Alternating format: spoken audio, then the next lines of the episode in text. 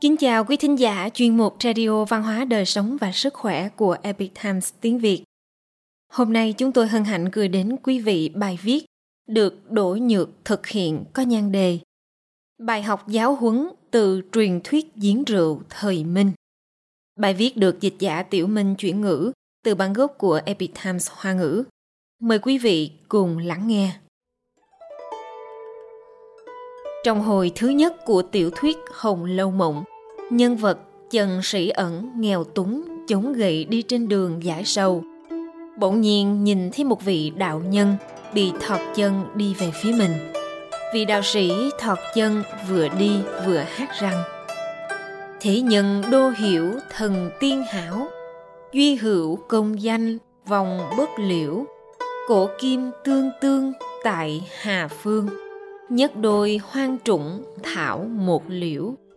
Thế nhân đô hiểu thần tiên hảo, chích hữu kim ngân, vòng bất liễu.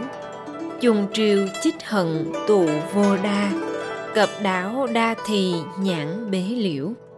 Thế nhân đô hiểu thần tiên hảo, chích hữu kiều thê, vòng bất liễu. Quân sinh nhật nhật thuyết ân tình quân tử hữu tùy nhân khứ liễu. Thế nhân đô hiểu thần tiên hảo. Chích hữu nhi tôn vòng bất liễu.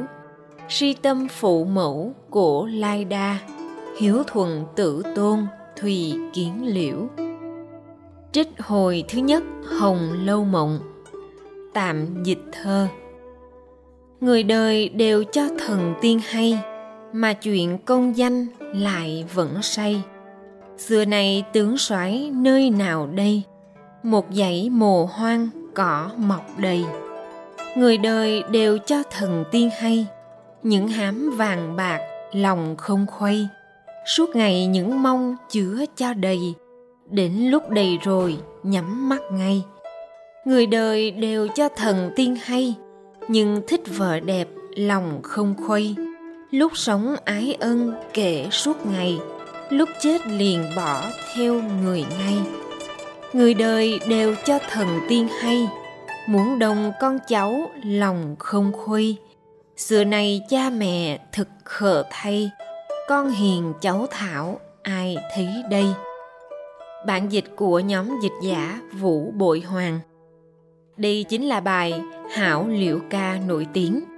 Ngôn ngữ cổ từ thẳng thắn, nghe rất đơn giản ca từ hát rằng, những vị quan tướng, một lòng cầu công danh, cuối cùng mộ mọc đầy cỏ hoang.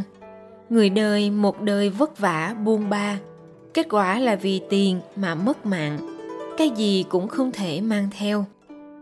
Đàn ông yêu say đắm người vợ trẻ xinh đẹp, nhưng chồng vừa mới chết, vợ trẻ liền tái giá theo người.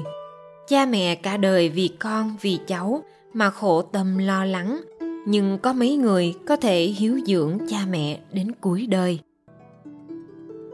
Xét cho cùng, hảo liễu ca chính là một câu bạch thoại nói rằng, con người sống ở trên đời, tham niệm quá nhiều, so đo tính toán quá nhiều.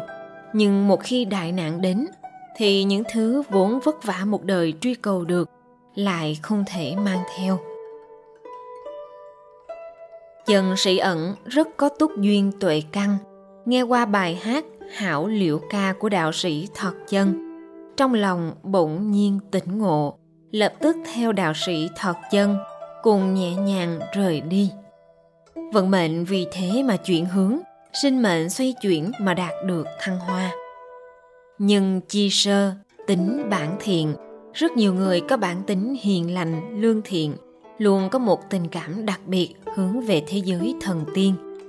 Chỉ vì mê ở chốn hồng trần, biết rằng làm thần tiên tốt hơn so với người thường, nhưng lại không thể buông bỏ được tham niệm và những ràng buộc trong lòng. Cuối cùng khó mà siêu thoát. Họ dù cho thực sự có gặp được người tu đạo, nhưng bị tham niệm thao túng cũng sẽ đánh mất đi phúc phận và thiện lương vốn có vào thời nhà Minh, ở huyện Đồng Lư, tỉnh Chiết Giang, có truyền thuyết về một giếng rượu. Theo quái viên ghi chép, Tương truyền có một vị đạo sĩ vân du tứ phương đi đến vùng này, thường dừng lại ở một quán rượu và uống rất nhiều rượu.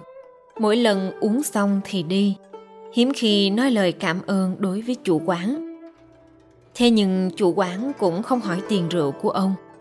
Mỗi lần vị đạo sĩ này đến, chủ quán rượu đều dùng lễ để tiếp đón, rất tôn kính. Cứ như vậy, chuyện diễn ra trong thời gian rất lâu. Một hôm, vị đạo sĩ trước khi chia tay chủ quán rượu đã lấy từ chiếc túi da cá mang bên người ra một chiếc hộp. Rồi từ trong hộp, ông lấy ra hai viên thuốc. Hai viên thuốc sắc màu vàng mà lại rất cứng, to như mắt rồng. Đạo sĩ thả hai viên thuốc xuống giếng nước, rồi nói với chủ quán rượu rằng Mấy lần làm phiền quân gia thiết đãi rượu ngon, ân cần khoản đãi mà ta không thể hồi báo. Hôm nay ta lấy những viên thuốc này bỏ vào trong giếng. Mỗi ngày nó có thể cung cấp cho ông rượu ngon để thiết đãi khách nhân. Như vậy cũng không cần cực khổ chừng cất rượu nữa. Dứt lời, vị đạo sĩ liền rời đi. Ngày hôm sau, giếng trong nước phun lên cao, lấy ra nếm thử thì đúng là vị rượu ngon ngọt tinh khiết. Hương rượu thuần khiết thơm nước mũi, làm say lòng người. Vì thế nó được gọi là rượu thần tiên.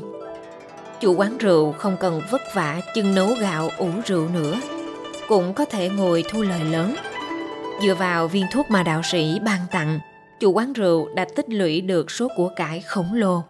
Kinh doanh quán rượu được 30 năm, từ đó trở thành đại phú. Còn vị đạo sĩ kia, sau khi ném viên thuốc xuống giếng thì mai danh ẩn tích.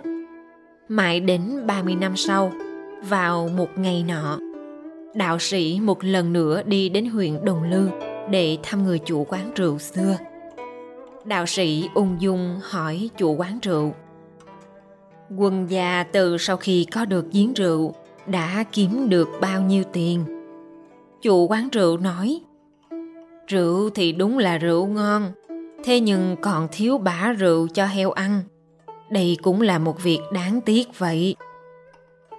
Đạo sĩ thở dài một tiếng, nói rằng, sự bất bình của lòng người đã đến mức này rồi sao? Nói rồi vươn cánh tay ra hướng vào trong giếng vớt viên thuốc mà ngày trước ném xuống giếng lên. Điều kỳ lạ chính là viên thuốc dậu đang ngâm trong nước nhiều năm. Thế nhưng, không chỉ không bị hòa tan, mà ngay cả màu sắc cũng không khác gì so với 30 năm trước. Không một chút biến đổi. Sau khi đạo sĩ thu lại viên thuốc, mùi rượu trong giếng cũng không còn. Mùi vị của giếng nước lại trở về như trước đây. Chủ quán rượu vì lỡ lời cảm thấy vô cùng hổ thẹn và hối hận. Từ đó, chuyện làm ăn của quán rượu cũng trở nên tiêu điều. Đến thời nhà minh, khi tiền hy ngôn ghi chép lại việc này, tàn tích của giếng rượu ấy vẫn còn. Những người già ở trong vùng đó vẫn lưu truyền rộng rãi về chuyện này kể mãi không dứt. Lại nói tiếp, vì chủ quán rượu trong câu chuyện vốn bản tính thiện lương dùng lễ đối đãi tôn kính với vị đạo sĩ. Và vị đạo sĩ cũng là dùng thiện để báo đáp với người. Nhưng một chút tham niệm vốn có kia sẽ là một tỳ vết trong bản tính của con người. Bình thường khó phát hiện, nhưng dần dần lan rộng, ăn sâu. Cuối cùng trở thành vết thương, ngăn trở sự thăng hoa của vận mệnh. Có lẽ đây chính là bài học giáo huấn lưu lại cho con người thế nhân của truyền thuyết về diễn rượu này. Theo quái viên, quyển 1 Quý thính giả thân mến, chuyên mục Radio Văn hóa Đời sống và Sức khỏe của Epic Times tiếng Việt đến đây là hết. Để đọc các bài viết khác của chúng tôi, quý vị có thể truy cập vào trang web epictimesviet.com. Cảm ơn quý vị đã lắng nghe, quan tâm và ghi danh theo dõi kênh. Mến chào tạm biệt và hẹn gặp lại quý vị trong chương trình lần sau. Kính chúc mọi điều bình an và tốt lành tới quý vị cùng người thân.